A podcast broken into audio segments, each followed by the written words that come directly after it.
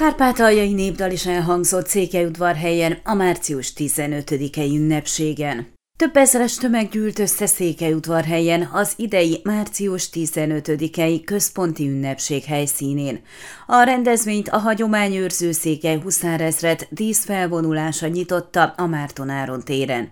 A közös himnuszéneklést, majd a történelmi egyházak képviselőinek beszédeit követően Gálfi Árpád polgármester mondott ünnepköszöntőt.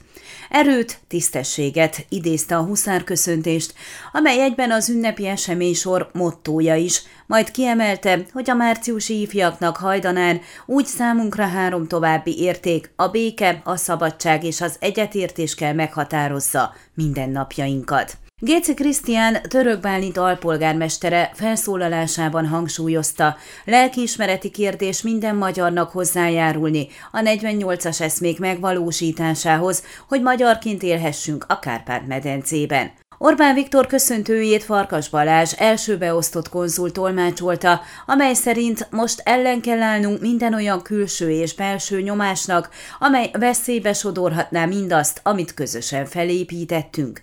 A környékbeli vegyes karok, kórusok, előadók ünnepi előadásaival tagolt rendezvényen kárpátaljai népdal is elhangzott, a felszólalók pedig arra hívták fel a figyelmet, hogy a szabadság ünnepén legalább gondolatban támogassuk a szomszédos országban túló igazságtalan, jogtipró háború miatt nehéz helyzetbe került embertársainkat. Az ünnepi rendezvényhez több helyi vendéglátóegység is csatlakozott, Pélvax villanások címmel rövid előadások, jelenetek, műsorok zajlottak.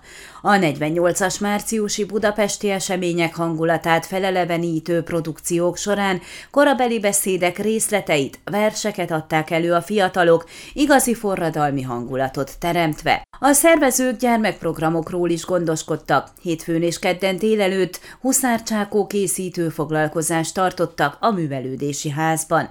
Kedden a Székelyudvarhelyi Városi Könyvtár tematikus rajzpályázatára érkezett munkákból szabadtéri kiállítás nyílt a könyvtár előtti téren.